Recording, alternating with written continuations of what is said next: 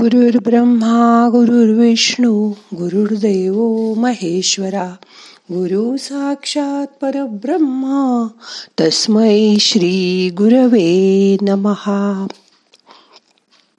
आज बुधवार. आज त्या विठोबाचं ध्यान करूया.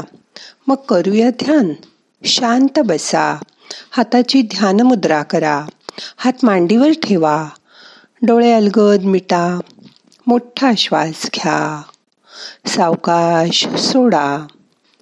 मन शांत करा. शांत बसून विठोबाचं सुंदर वर्णन ह्या गाण्यात ऐका.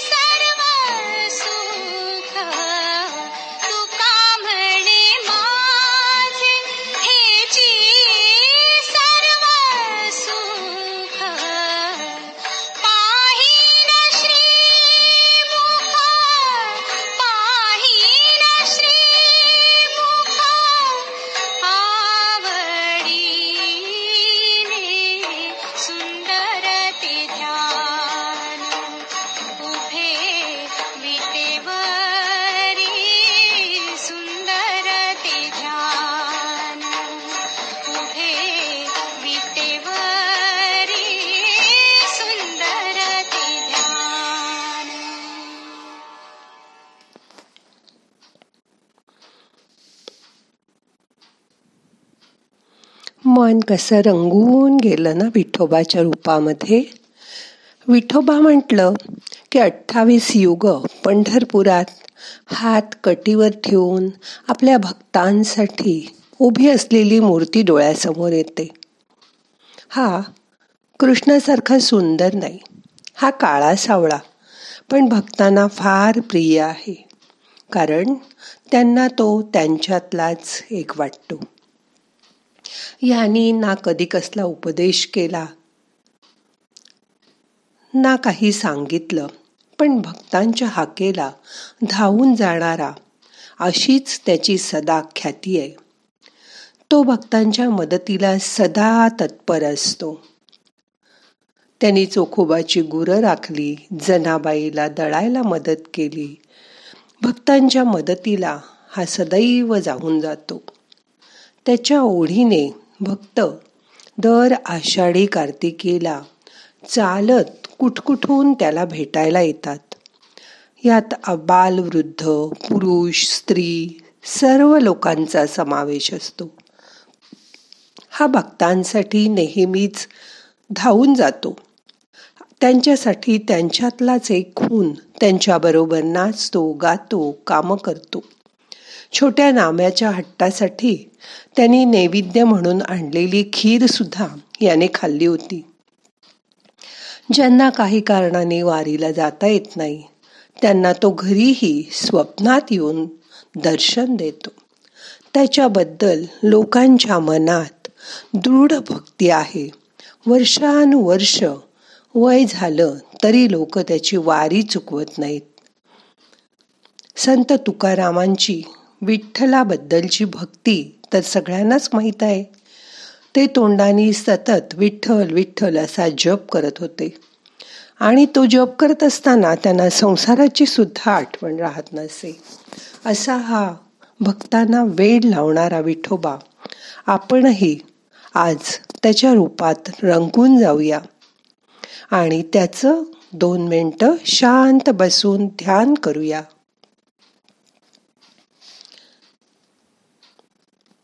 मोठा श्वास घ्या. धरून ठेवा. सावकाश सोडा. त्या विठोबाचे रूप डोळ्यासमोर आणा.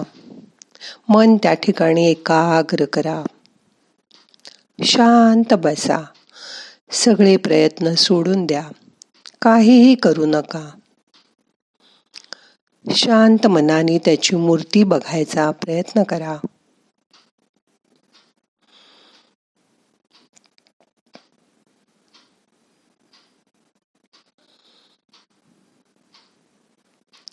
दोन मिनटं शांत बसा. त्याचं आपण गाण्यात ऐकलेलं रूप डोळ्यामध्ये साठवून घ्या.